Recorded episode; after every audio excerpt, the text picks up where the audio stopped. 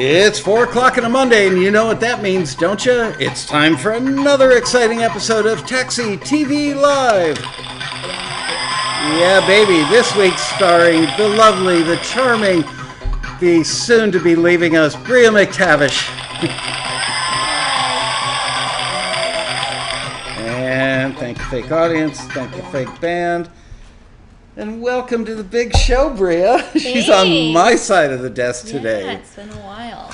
Let's say I've hello. got my tiara and veil. Oh yes, my wife rigged that up for Bria because Bria is leaving us to move back to the Midwest, as you read in the email. But just for those of you who didn't read the email, she's leaving Taxi. Today is her last day, Mm-hmm. and she's moving to well, going back to Indiana and then Kentucky eventually. Yes, Lexington, Kentucky. So I'll be moving there on July 15th. What happened to Louisville? I thought you were going to Louisville. It's it's complicated because we'll be in Lexington for one year and then Louisville the next. Gotcha. Yeah. So All right. So, uh, yeah, so we're making her wear. uh, anyway, um, I'm excited. This is going to be a hard episode to get through. Um, anyway, hello, everybody. Let me say hello to you guys Linda Cullum, Sherry Marcus Milano, Nancy Colell, Martin Gravel, Daryl Berman, Alex Dick, Dillon. Linda Cullum, Joseph Alonso, The Element, Lamar Franklin, Peter Rahill, Spiritual, Mojo Bone, I think I said Joseph Alonso already, Alan McCool, Neil McTavish, Bria's dad is in the house. Yo, Dad. Neil, how are you, buddy? I, all right, I'm gonna take off. yeah, I the- kidnapped your kid. yeah, she made herself look all purty today for the show, and then we made her dress up like uh, something out of Who's the guy that does those weird Christmas movies? Um, Oh, Tim Burton. Yeah, like she's out of a Tim Burton Yeah, movie or something. That's okay. I liked it. Terrell Bird, hey. Uh, let's see. Renz Uberg, just on time. Yes, you are. Andre Stepanian, Dean Turner, Neil McTavish again. Anyway, so um, I just thought it would be fitting to have Bria on the show today. Um, she's. So I'm just going to start working my questions right now. So it says Michael does intro. I'm going to do an intro.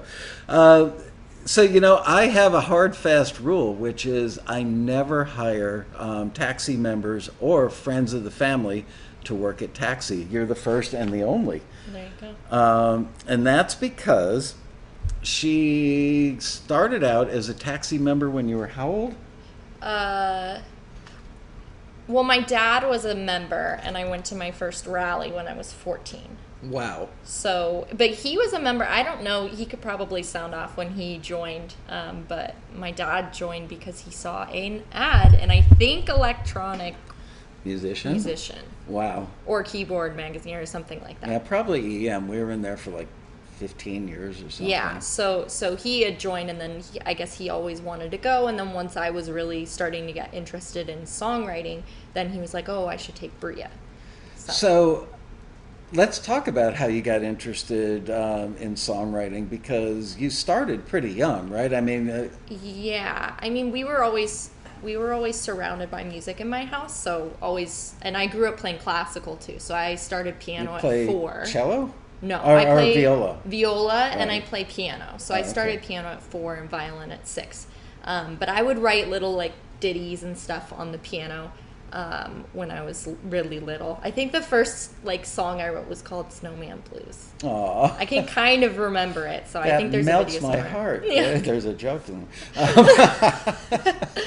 um, um, your favorite song that I've ever heard you do is "Sick," which I, I Oh, think that's your signature tune right there. yeah, yeah. I would.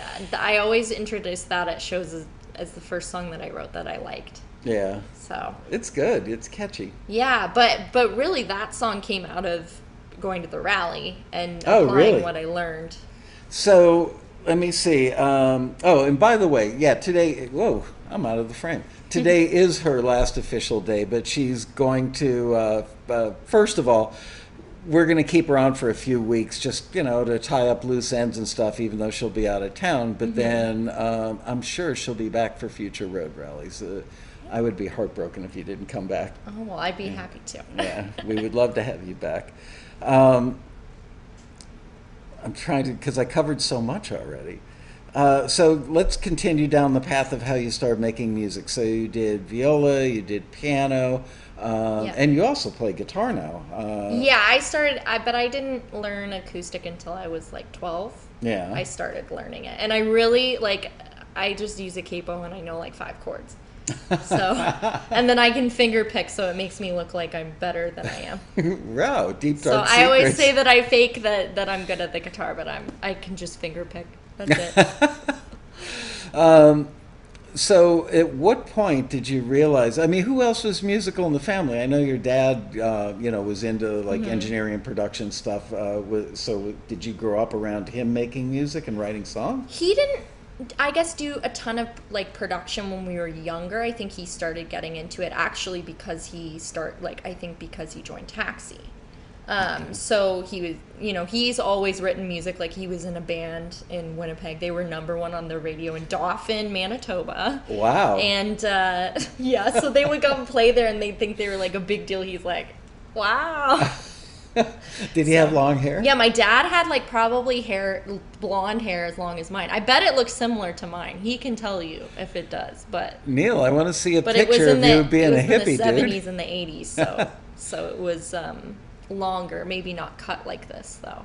But yeah, he played keys in his uh, band, and I think a little bit guitar, and he would write and stuff. But um, then you know, obviously. Well, he's an engineer too by trade. My mom's a doctor. And wait, an engineer, like a legit engineer, not just an audio yeah, an industrial engineer. So he worked for like Boeing and uh, uh, Lockheed Martin.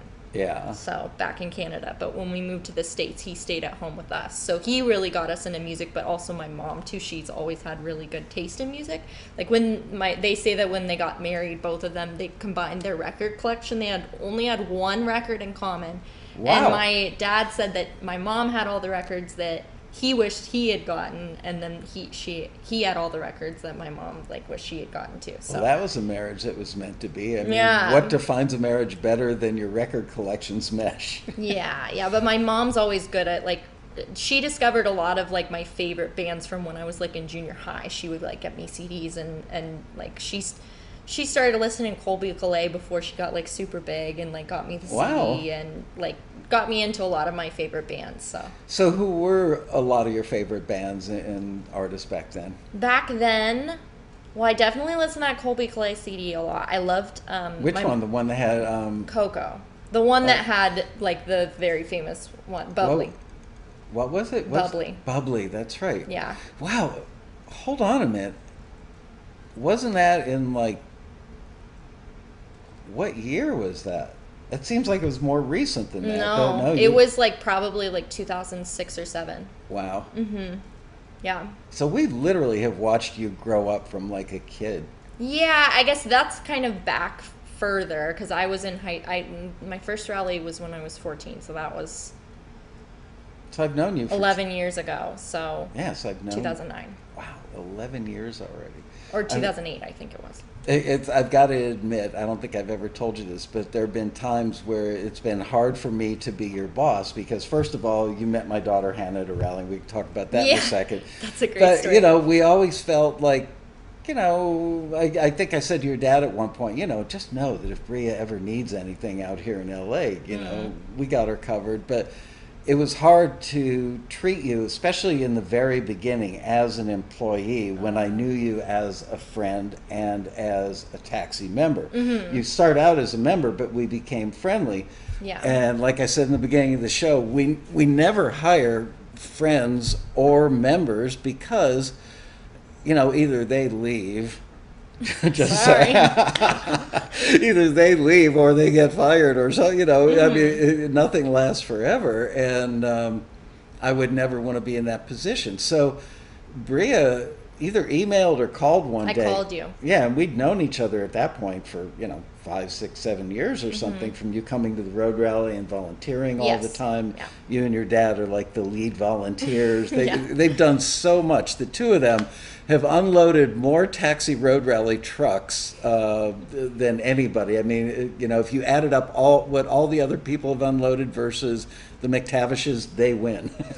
so I think I think close second is Clark Van Norris. Oh, absolutely. I think, or or about the same. Yeah. Because I I remember he helped. I don't know if he was there my first year, but I think yeah, like from second. And you year and on. Clark uh, have teamed up on getting the taxi started and out of the garage several times. Oh yeah, yeah. It's So- not as scary to drive anymore because the brakes are fixed. I haven't driven it since we got the brakes fixed, but Yeah. I wrote the check and it was a lot more than I thought it would be. It was like eleven hundred bucks to get those brakes fixed. well, yeah. Um, anyway, so I remember seeing Brie at the rally and uh, thinking, "Oh, that's cute," because you know uh, I've got a daughter, Hannah, who's a year or two younger than Bria, and she was starting to do music at some point, and we'd had some security issues, so we wouldn't let our kids identify themselves as our kids. There were like a half a dozen road rallies where they could go, but they had to remain anonymous and like not talk to me and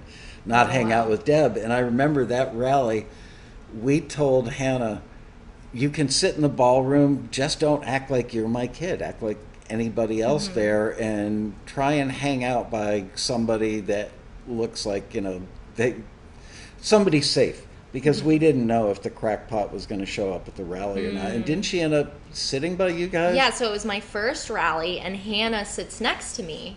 And I was like, I didn't say anything because I'm more outgoing now, but I was very, very um, shy. Like, and I typically am a little shy with people I don't know. Yeah. Um, so I like didn't say anything to her. She just sat next to me, and then the next year, I think, or two years later, we ended up talking because I went to.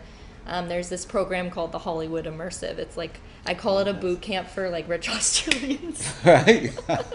and uh, so I ended up doing that and meeting Hannah that, and she she was like, "Yeah, I remember you. I sat next But- to you because I was pretending like I was pretending that you like you were my sister and that like your dad was my dad, so that people would think that like she was with us." right. Um, and I was like, and I remember my dad being like, "I feel like that. I think that's Michael's daughter," um, but I didn't say anything. Some people say we look a lot alike. I don't see it. I think you guys look a lot alike. I, I, Hannah and I look at each other and go, really? But whatever. Mm-hmm. So I remember that you and Hannah kind of bonded. And Mm-hmm. I remember um, I spoke at that Hollywood Immersive thing. yes. And so I already knew you, but, Yes. um, and you actually got to stay because you were so young. You stayed with Stephen Memel and his wife at the time, right? Yeah, so I I wasn't like I was uh, taking vocal and performance lessons from Stephen Memel, who's amazing. If you guys need someone, I need to He's- get him back on the show. He's like literally the best, but uh, he was helping out with this, and they needed more people, so he contacted me, and I was able to get,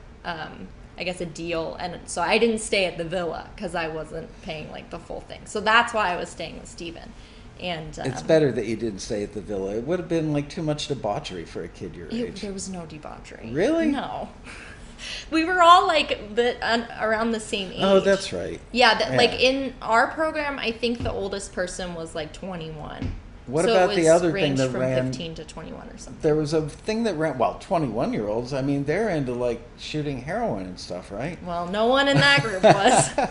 we, But- there was no debauchery going on there. But they also. There were the hosting group was there too, and they were older, but yeah, no, it wasn't. There was no debauchery. oh, so I always I even ended up staying there one night, and it wasn't. It was very. It was like one of those, you know, like a Big Brother type house in the Hollywood Hills. Uh-huh. Really cool house. But concurrently with the music thing, they did these. Um, people like TV hosts, like Mm-hmm. presenter types, like you know the. I, every time when I see that lady doing, did you use talcum powder? Do you have cancer? Um, there's one lady that does every form of that commercial, Oh, yeah? and every single night I see her on TV, and I think, I'll bet you anything she did the immersion. But yeah, no, it was very tame, and we just like we worked way harder than they did, though. That was for sure. Yeah. Like we were, it was like sun up to sundown, and we were supposed to write a whole song during the weekend with no time, and then record it. It- and we recorded it during the the week, and it was it was amazing. It was a really good experience and awesome, and then got to talk to you more. And I remember you saying there too at that uh, at when you came and talked that you wouldn't hire someone that hadn't had a college education. Guess what? I didn't go to college. well, you you are inherently really smart anyway. So you know, and, and frankly, I mean, you know how I feel about college educations. It, it's a, a sore subject for me. On one hand, it's like it's nice to have the diploma to say I got it. Mm-hmm. Yeah. On the other hand, I think that most kids' diplomas are kind of worthless because Yeah. if they're anything like me, they probably partied their way through school for four years. I, I didn't inhale. Just saying. Oh my god. I didn't. Really, I didn't. I, I watched other people a lot. Um, and I, I don't know. I, I just don't agree with the way college is done anymore. Uh, Yeah. You know, um, if you're going to go to law school, if you're going to be a doctor, I think college obviously is necessary. But um, yeah. it's a growth experience. But you got your growth experience when you moved out here. Yeah, yeah. So I moved out here at 20. I was really lucky, or bl- I would say even I would I was very blessed because my parents supported me. They helped me get out here. My dad and I drove out here, and then he was like, "Bye." So He um, cried all the way back. I'm sure. I don't did. know. We'll have to ask him. Come on, Neil. You you cried, right? My dad says, "Bring the treats back." Yeah, he'll he agrees with you about college. Yeah. Do I still write or perform live? Um, I still write. I actually do a lot of writing with my church now, um, but I I don't perform a lot. I play like in the worship band at my church. So, which answer we're your gonna, question, we're going to talk about that. Um, so Bria called me, and I'm like, "Oh, hey, Bria, how are you?" And she goes, Mm-hmm. "I'm moving to LA. Can I have a job?" well, I said I said, "Do you need any help with the rally?" And, and as it turned out, we actually did. And um, her first job at Taxi was doing outbound calls. Hey, it's Bria from Taxi. The road rally's coming up in three months. Blah blah blah. And Yeah. because she knew the rally so well as an attendee. That she could explain it as well as the most experienced staff member. So it was you and I think maybe Deb. Um, Me and Deb were doing calls. yeah, and, Yeah, and the two of them are like powering through these calls, just doing Mm-hmm. amazing numbers. And uh, we all just fell in love with you. You know, it, it, you felt like you were part of the family, which you already were before you Mm-hmm. even started working there. But um, you, I don't know, you, you just fit in really well. And I remember talking to Deb about it and probably talking to Angel about it. Say, I, I know we've got a hard, fast rule, but she's Mm-hmm. going to be a real asset to the staff. And, uh, and you were. You're a tremendous asset to the staff. I'm going to try not to cry. But yeah, she's been amazing. I mean, there's nothing you can't throw at Bria that she won't take on. She is absolutely fearless, sometimes a little too fearless, Yeah. maybe. She's brave. Um, yeah, but you've always been a great asset to the staff and, and, and beloved by, as I said in the letter, beloved by everybody on the staff, you know? Aw. Yeah, well, the staff is awesome. I mean, it's we've become uh, definitely like a like a family. I always staff. say the Manson family, but Oh, in a good way. but you also came to work there at kind of a weird time. Mm-hmm. Um, I, I was going through a lawsuit, which really took me like 80% of my focus every day was not the staff and not the company. It had to be in this lawsuit. And uh, there were staff members I didn't particularly care for. It, it was not our most shining moment with the staff. Yeah. And here's this sweet young Midwestern girl. And I always worried that you were like exposed to all this tension and vitriol and stuff. But I'm, I'm really glad that you've gotten to spend your last few years on the staff with the staff we've got now, which is like, you know, equal to the best we've ever had, if not better than. You know? Oh yeah, the staff is amazing. Everyone like cares so much. The A&R team's killing it. Um, Yeah. They're like absolutely killing it. Um, Drowning in listings. I know, which is something like I never thought would happen. So, I know. which is so awesome. Yeah. so they're they're killing it, and just like our our member services team, you know, you guys probably um, get to interact with them, but they're awesome. Um, care so much um, about helping you guys out. So it's it's just awesome to be like on such a good team. So Uh, your dad says in the chat it was it was a tradi- transitional, not traditional. Yes, a Yeah, transitional time. It, it was, and uh, you know, being a dad of a daughter close to your age and having Mm-hmm. four daughters, um, I would worry about you that you were exposed to all this stuff, but you're Mm. such a scrappy little sucker that, on one hand, well, you are, you know, I mean, you're pretty confident and, Mm-hmm. and um, mature for your age, but I, I did quietly and secretly worry that you were being exposed to a lot of stuff that I wouldn't want my kid to be working around. So Yeah. I'm glad you made it through and got to see oh the good yeah, stuff. yeah. Well, it's it's any experience, you know, it shapes whatever, you know, you do. So if you grow up as, uh, you can blame us for everything Okay, bad. there you go. Yeah, if I have a problem in my marriage, Right, that's like, right, just say it's Taxi's fault." So, I think Jacob's watching. I think I saw him compliment me. aw, So yeah, Jacob, if I'm if I am weird at all, it's Taxi's fault. that's right. Specifically my fault, probably, because I get blamed for everything sooner or later. Um, let's go back to talking about when you started making music at home with your dad, because that was another. Now it's like true confession day for me. It's supposed to be all about you, but it's really about me Yeah. confessing all this stuff to you. Uh, I remember when I met you and your dad at the rally thinking, oh gosh, another kid with a parent, you know, who's involved in Mm-hmm. Oh, yeah. their stuff. And both of you guys, from where I sat, handled it with such grace and aplomb. It was actually like you guys really enjoyed working together, at least Yeah. from what I saw, which is, is rare. I mean, what kid wants to like do stuff with their parents? But it says a lot about your family. You know? Yeah, well, we've always like we've always been a very close family. I mean, we've always done music together. Like my sister's a professional violinist; she's very good, um, and we always did music together. But uh, I think once I started to like get an interest, my dad was did a really good job of not just like being like, "Oh my gosh, you're so great." He was like, "Bria, you need to work on this." Like, and that's why he took me to the rally, like, so that I could learn how to write better. And then, you know, as a like a little kid, I was like, "I'm gonna get famous." and I want to do all my songs. And he's like, my dad's like, you need to be open to like writing for other people and all this stuff. Like, he's like, it's not just about like what you want to do. Um, Did yeah. you? Sorry, uh, I just read my dad's. What did he, he he he- accompanied both of us on like our instruments until we could kick his butt. it's hidden because he says not doesn't say but. Did uh, were there moments where you're like, Dad? Uh, did you have? Yeah, did you guys course. co-write? Yes, yeah, we would co-write, and it was um, obviously like at first, and sometimes I, I would be, you know, because I was like 12, 13 when we were starting to work together, so And that's, that's like the worst age. time. Yeah, because to work with a teenager is when they're that age. That's an evil age. I, Ex- my experience yeah. is like 13 was when all my Yeah, kids but- became evil. I think he kind of, I mean, really, I think he he started, you know, pushing me and being like, well, you need to, but they were.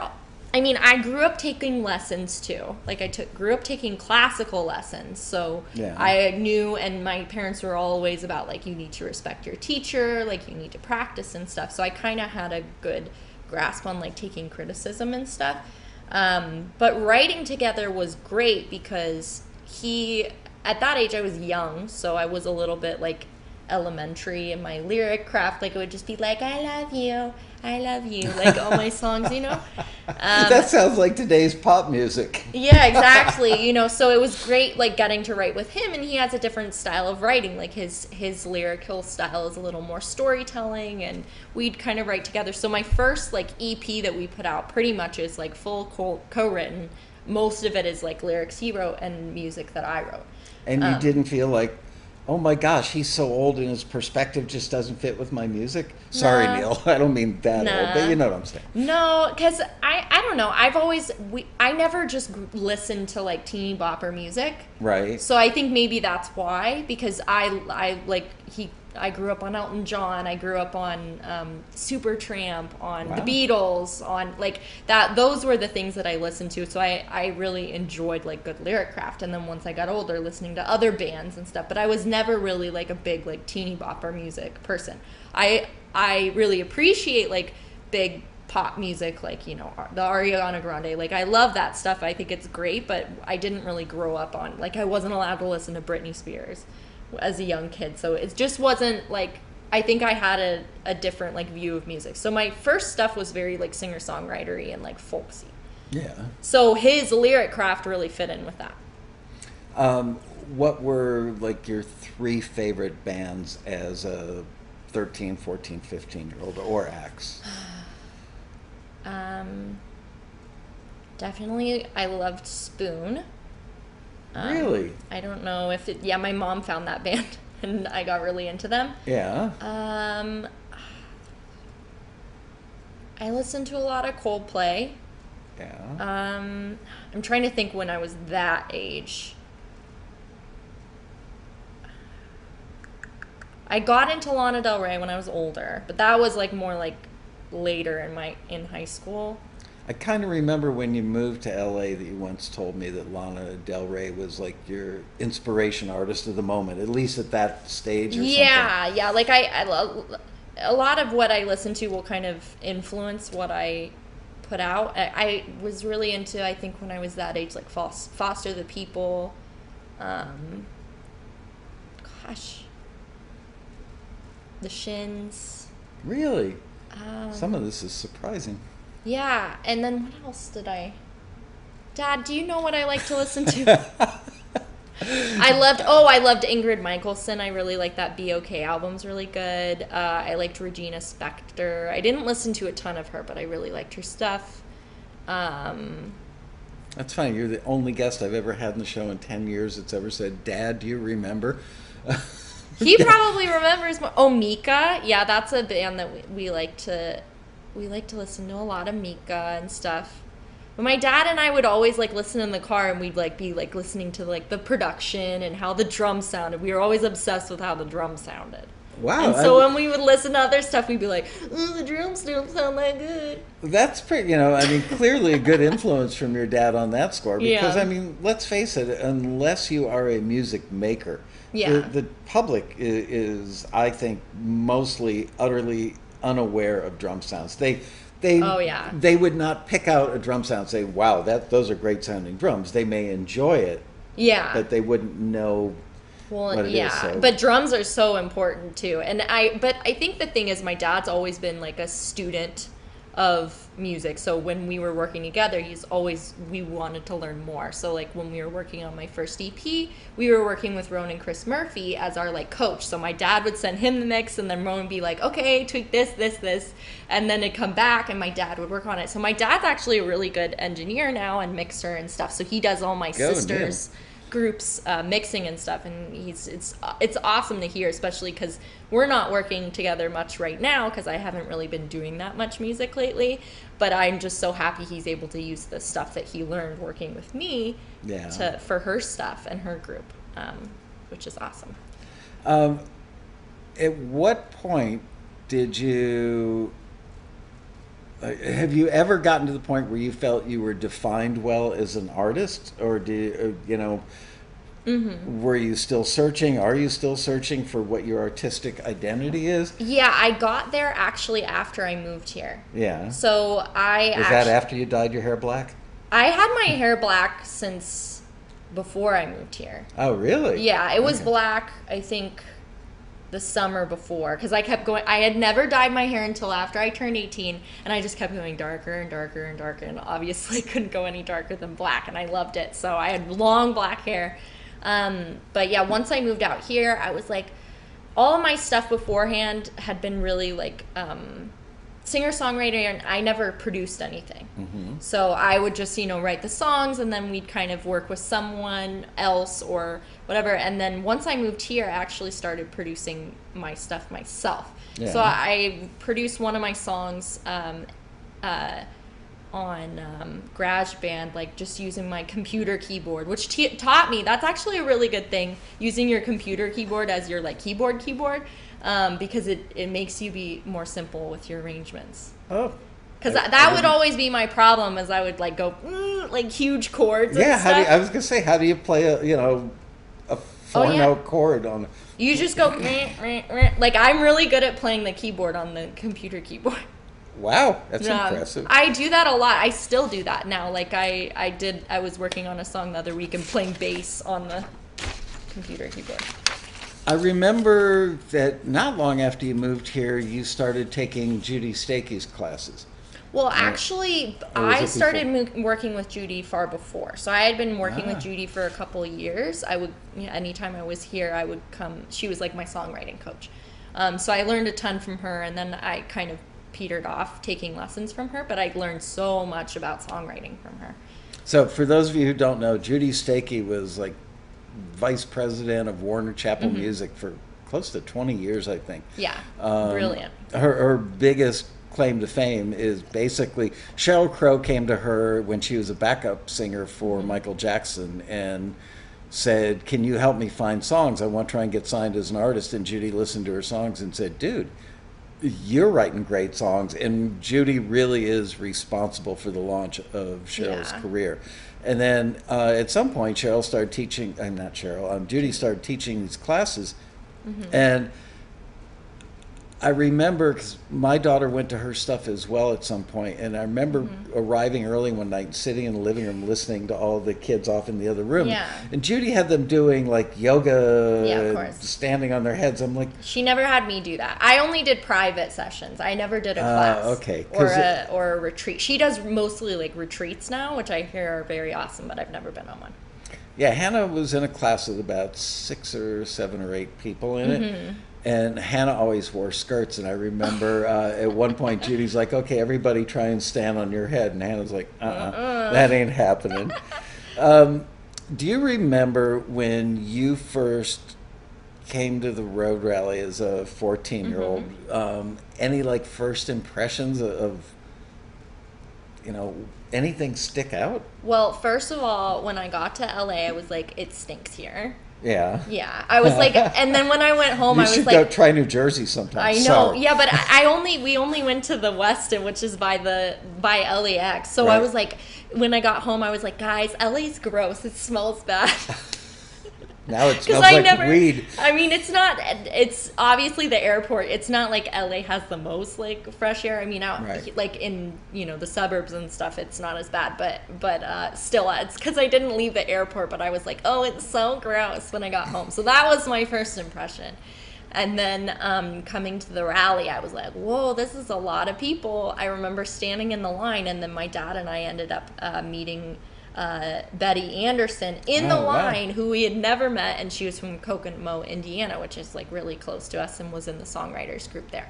Um, so that was cool to like meet someone so close, and uh, yeah, and then um, well, I remember so my first we had our um, one-to-one mentor session i think right the first day like in the morning like right Who- after who the was it? and it was mandy martin Oh wow, Mandy's no longer with us. Mm-hmm. Yeah. she's from that old hippie school like John Braheny, Mandy Martin, the LA Songwriter Showcase people. Mm-hmm. Yeah, How so- did that go? well i showed her a song i don't remember what it was called i think it was just called like i love you or something or wait one thing's true. That's what it was called. And it was my first you know attempt at like a pop song or second but one of them. And it was very elementary. There was no bridge.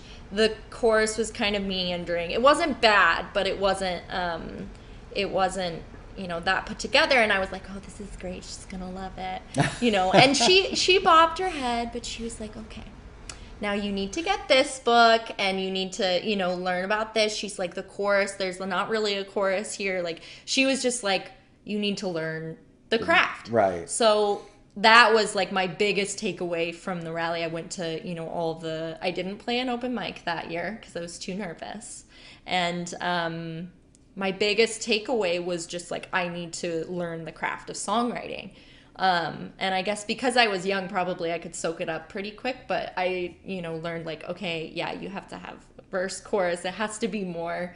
Um, I learned how important structure is. So I'm a huge stickler on structure um, when it comes to songwriting. Great lesson to learn because Yeah. so many people don't. You know, I, I know a lot of very adult people further down the road in years that uh, you know. Well, I've been making music for thirty years. Yeah, but your songs still don't have a chorus, and they need yeah one. well and that's the thing is i and i feel like too with members they you know you get hurt you know because it's personal it's your music is personal and so you get hurt if someone says well you should really have structure and you're like well that's my heart song you know Yeah. which is like yes but like if if you it's how much cooler is it if you can get this song into a place where it's going to be inspiring for other people too not just for you? Yeah. so because that's our job as songwriters is to tell a story and to you know bring out something that somebody else can relate to. Um so so learning that and learning like yeah that's what you like but but it's good for you to learn to communicate in in a way that people are going to be able to relate to. Um, so that's why structure is important The crows are out there. yeah i saw them Soon it will, will be squirrel time. You'll see the squirrels. Sometimes they jump up and run across that table. oh It's wow So I had a question I saw on my sheet and I lost it. Oh, so do you remember um, getting any returns from Taxi when you were a member? Mm-hmm. And how did that make you feel, especially being a relatively young kid? And I say kid in quotes, you know. Well, yeah, I was sad, but Yeah. obviously, like I, I, I, it helps you deal with rejection. I was like, it was, um, I did a lot of customs. So we would, we, well, I think after our first rally, we were like, okay, let's just work on our craft and do customs. So we would do a lot of custom critiques. That was like all I did. um, which they're an amazing tool if you're if you're wanting to work on your writing and stuff because the screeners are top notch. I mean, um, You you've seen the company, and Yeah. literally, there's nothing. I, I didn't talk to Bria before the show and say, you know, can you plug this or talk about that. Mm-hmm. She literally saw about five of the questions about five minutes before Yeah. we went online. Um, so you've you've seen it from both sides, uh, Yeah. which always has made you great as a staff member. Um, Mm-hmm. She's now graduated from doing member services to you know Yeah. being the. I still producer. do some though. I still answer. Yeah, I mean, phones you're the queen of it. You, you, you know, you got it down to a science. I no usually question. take the the hard calls. Right. oh, s- speaking of the hard calls, um, I, I actually wrote that somewhere in the questions. Didn't somebody? Oh, I have once- a great story. Yeah, tell it. Didn't So- somebody make you cry one time or something? I don't know if I, I cried or not, but I remember but there was a doozy. anyway, this is great. So the first day I'm at Taxi doing calls for the rally, right? And um, I'm like, okay. And I call, and you know, I got voicemails for the first two, and then the third call, I think, was someone picked up, and they were like, and I'm not gonna include what he exactly said because it was very profane. And he was like, "What do you?" Want. And I was like, this is Bria from Taxi. Like, we're calling about the rally. And he was like, what, what do you want? And then he called me a white, like, B word. And I was like, this is like my third call. And I was like, I hung up the phone. I can't then- believe he said that. yeah, yeah. And this was members. Like I was calling a member. So I don't know. They must have been in a bad mood, probably drunk or something. anyway, but but anyway, so yeah, that happened, and I was like, oh my god, what am I doing here? Because it was literally the first call that I that someone picked up that I made, and I was like, How did you go through any other calls after getting that one? I don't want to interrupt good All right, Deb's got to go somewhere. Bye, Mrs. Laskow. We're gonna miss this one. Oh, I'm not supposed to touch oh, it's anybody. okay. I'm gonna miss her. it's okay. I'm I've been quarantined. Me too. All right, see you guys. Bye, honey. um, other observations, like uh, now that you've seen Taxi both as a member and somebody doing member services all these years, um, what would you say to our members if you could pull all the members who are not quite there yet? You know, the people who aren't Chuck Henry or Matt Vander Boegh, Yeah. um, people who haven't advanced that far along yet. What would you say to them that you think, what boat are they missing? I think one, I would say we're on your side. Um, a a lot of times I feel like people call and, you know, we can, you know, calm people down pretty quickly because our staff's awesome and they care so much. Um, but a lot of times we get calls and people are combative or they're upset or we get emails and stuff. And I think that they feel like we're, we want to be some kind of crazy gatekeeper that, you know, we don't want you to succeed. Like, for us like it's so exciting every time that we hear about like if we get an email like i got a deal or i got a placement on this we'll send it around the whole staff we're like that's so awesome so we're like that's the number one thing that i want to say is that we're on your side and then I would say too, like being able to take criticism because you know it is your baby. It's you know it's your dream. So um, obviously we we're sensitive to that, but but the screeners want to help you. We want to help you. So. Um, I think taking that advice and, and if you run with it, you'll be able to improve a lot. You know, I it's like- almost like Taxi University. You know, I like the fact that you mentioned the gatekeeper aspect because Mm-hmm. there are a lot of people out there who are not taxi members and they see us as gatekeepers and they don't realize Yeah. really what we are is enablers. oh yeah, Uh, I don't. I, I guess people are so conditioned over Yeah. so many decades of the industry's trying to keep me out Yeah. that they don't understand that we're trying really hard to get them in, but they've got to have the goods. Well, and that's the thing. If you saw like how hard our A and R team works, like to bring in opportunities, like really awesome opportunities for Yeah. For our members, like we want like when when our members have success, that's a success for us, obviously. You know, um, so I think realizing like we're on your team, you know, we we wanna we wanna help with that, but um, yeah.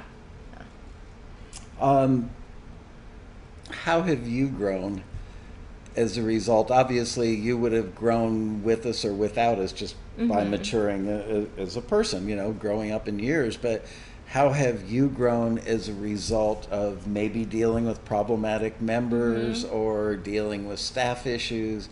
How has Taxi helped you grow? Yeah, I mean, I think learning from members, always being patient with people, you know, um, you know, even if someone's angry, you can always, you know, reason with them and and uh, calm. I I don't like to say calm them down, but you know, it that's basically what you're doing, you know, with with people. I know for me, usually if someone's having trouble on the phone, uh, another, you know, member services staff. I'll just be like, give it to me, Right. Because I see it as like a challenge, you know.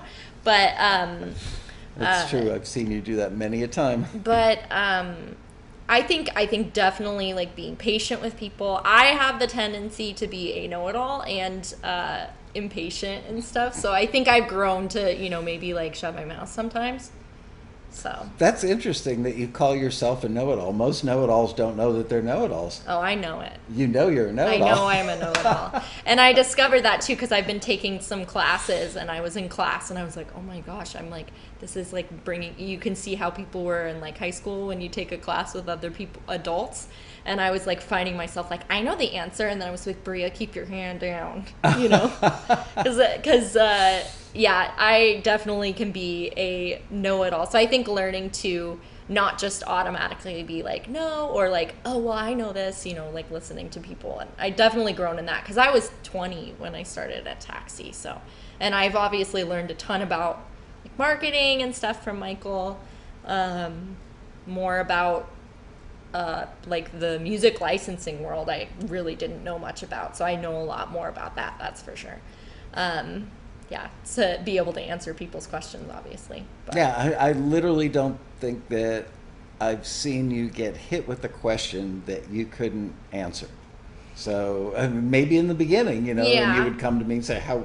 What should I do about that?" But Yeah. now, um, you know, it, it's not uncommon for staff members to come to you. How should I do it? You know? Yeah, and you, usually- and you've trained some great staff. yeah and usually that'll be like with with member stuff people come to me and ask like oh what do we do or like what's the policy for this with members but i i think too that's another thing that is important you know anywhere you're working is it's okay for you not to know so at the beginning it was awesome the person that trained me who was henry who i love um, he like was like well if you don't know just ask someone else on the staff so that was and i think that was always a you know a part of the um, uh, the atmosphere is is it okay to ask questions so for me even now if i get a question i don't know i just ask someone else you Yeah. know on the staff that might that has more experience in that because i i'll get questions like some intricate licensing questions and i'm like i don't know there are questions I don't know all the answers to. I Yeah. think some people assume that because I own and run taxi that Mm-hmm. I know every answer to every question in the world, and I don't. yeah Um, but we have we have some staff members that have like more like in like on, hands-on like experience with music licensing so they're really good to ask too uh, let's talk about screeners. Um, Mm-hmm. You've gotten to know many of them over the years. Um, how would you describe the screeners? Give, and you can say anything again, behind the scenes Okay. about screeners. Well, I think it's it was when I was sitting at front desk, I loved it because I got to greet everyone coming in and I got to learn everybody's name. So it was nice to like get to talk to people and stuff. Um, our screeners are really cool. We have one screener that loves to bring like their whole life with them. We all know who that is, yeah.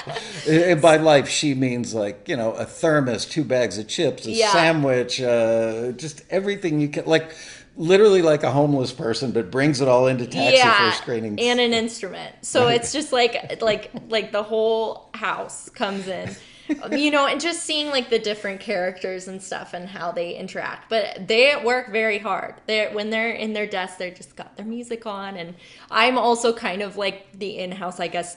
We don't have an IT person, but it's kind of me. So I would help. well, you know, we have some out of house people that do tech stuff for Yeah, us, but yeah. as far as under the roof, yeah. Yeah, but like if Raise people need help, like if your computer's not working, you'd ask me. Right. Um. So, uh, so helping, I would help screeners with that, or like they're like this isn't working, but our screeners are great. They're they're great to talk to, great to um, just great to know, and great people.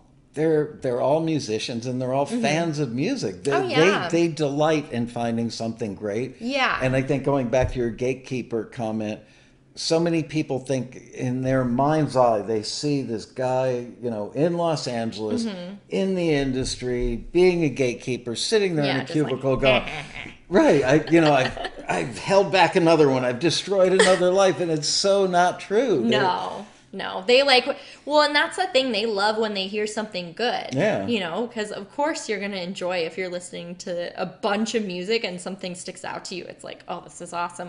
Um, and I used to handle like the top 10 Right. on the website. So I would get the, the screeners would come to me and tell me, like, oh, I just heard a great song. So they'd be really excited, put, you know, the name on a slip. So, um, yeah. pretty cool. Um, any behind the scenes stories that were just odd or weird or funny? Uh, and I should have warned you about that one because I couldn't remember. You know, I do have uh, one funny story about you, but I don't know if I'll tell it. But uh, anything, just I'm trying to think. Um, we're a pretty mundane group. We are. I think it depends. Sometimes we get weird calls. yeah. So I would get, you know, when I was at front desk, you'd get like people calling and just like leaving a voicemail of them like singing a whole song and then they call back and keep singing. Or like people that phone or like little kids will call Right. and we can't talk to them because we can't talk to, you know, minors. So I'd just be like, um, yeah, go have your parent call me back. And they're like, I'm 18. I'm like, okay, sure. Um, I'm trying to think if we have any. Any road rally stories like um, doing shots with the staff or? No. I mean, I have it I have one, but I I won't share it. Um, how about? Uh, did you ever make it to the parties on the helipad on top of the? no, we know. Actually, I think one time we went up there, I've and never, then we came right back down. I've never been invited up there. I think nobody wants Dad to be there, but I, I do remember about four years ago, five years ago, that um, the room that I get is two doors away from the executive lounge on the Yeah. twelfth floor, and the hotel called me at like four thirty in the morning, and I said that was before me. No, I think you might. Anyway, they- they said, um, "Can you come down here, please?" Um, somebody who had a key to the executive lounge let in like a hundred other members. Oh my gosh! I mean, there, there were bottles and cans on the floor. It looked like Animal House. I was Well, so it wasn't me. I wasn't there. I got so much trouble from the hotel for Oh that. Oh my one. I- I gosh. was so pissed off with our members. I Yeah, it definitely wasn't anybody on staff. It, it was like that. three thirty, four o'clock in the morning, and I had to get up at six and, and like, you know, interview somebody um, for a, a keynote on stage. So it was really um, not cool. So um, you've become very active in your church, um, Yeah. and uh, as somebody who you know um, is used to being a dad and has daughters, Mm-hmm. I was personally um, I'm telling you all this stuff today. Wow. But, uh, But it, it really warmed my heart that you found that community of people. Yes. Um, it, it changed you. I watched you grow up another level because Mm-hmm. of them. Um, how has how has that group of people affected your life? Oh my gosh. Well, that's a whole like story in itself. I mean, for me, um, finding my church, I go to it's called Freedom Church in Chatsworth, California. We have a, a location in Highland Park as well, so it's in the valley and in the city. Um, and uh, yeah, I found it on Yelp. And wow. yeah, and I just went in and just like fell in love with the community and started. We have like a big community, like life groups and you know, great worship team and stuff. So after like a year, got involved on the worship team, and it, I mean, just being um, in a community like that with people that just like, I mean, lo- love Jesus and love other people so much. Um, it changed me. I mean, it, I it watched really it change you. yeah, it changed me a lot, and um, you know, my life definitely was transformed. Um, and I definitely know why you know I came out here. I thought it was to become a, a singer songwriter or just a songwriter, but it was to you know learn um, there. And so you know had the be- have the best friends I've ever had. Just like having an amazing community and uh, surrounded by people that like encourage you to be better. Um, yeah, is just amazing. So Uh, it literally, I, I could see that over a six month period, I watched you change. And I remember one Mm-hmm. day saying, asking you more about the church. He says, it's just an amazing community. Yeah. But um, honestly, because I've never gone to church, I mean, I used to go to Catholic masses a lot when I was a kid because my hometown had, uh, there were eight Jewish families Mm-hmm. and like thousands of Catholic families. So I would go to church with my Catholic friends sometimes. yeah.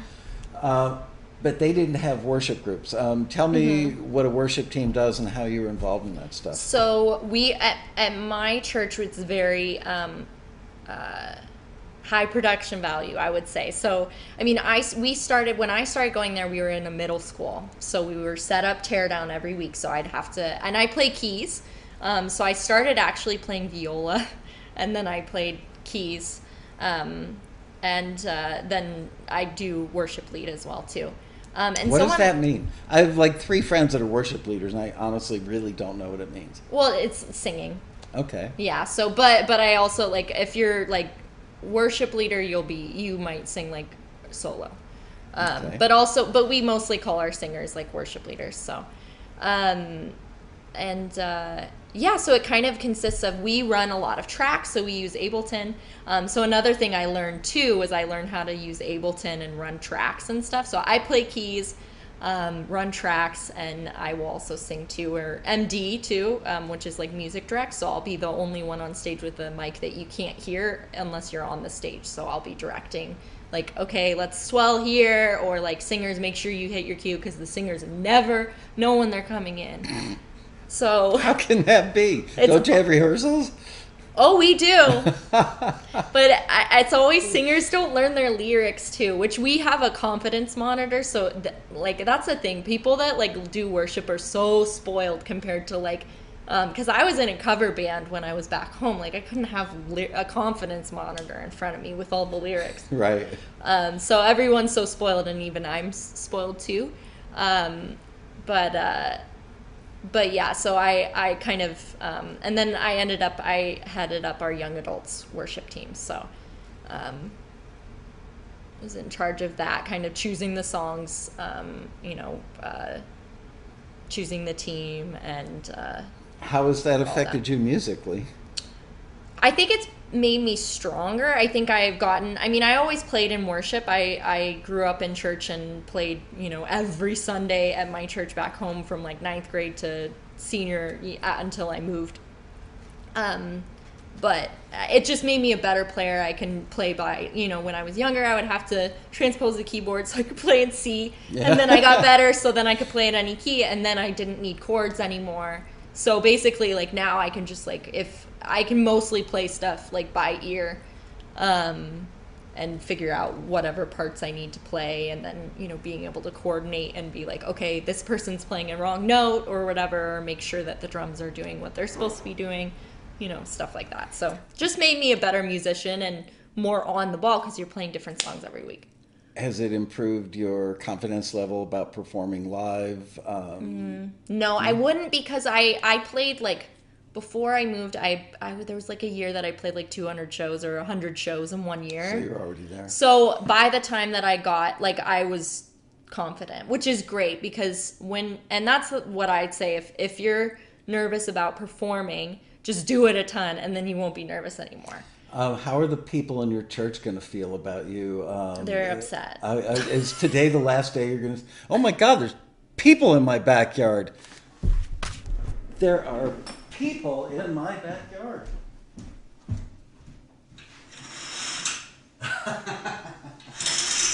Oh my gosh! You guys can't see, but it's the staff. We had a little surprise cooked up for today. Oh my Bria today. gosh! I. Oh,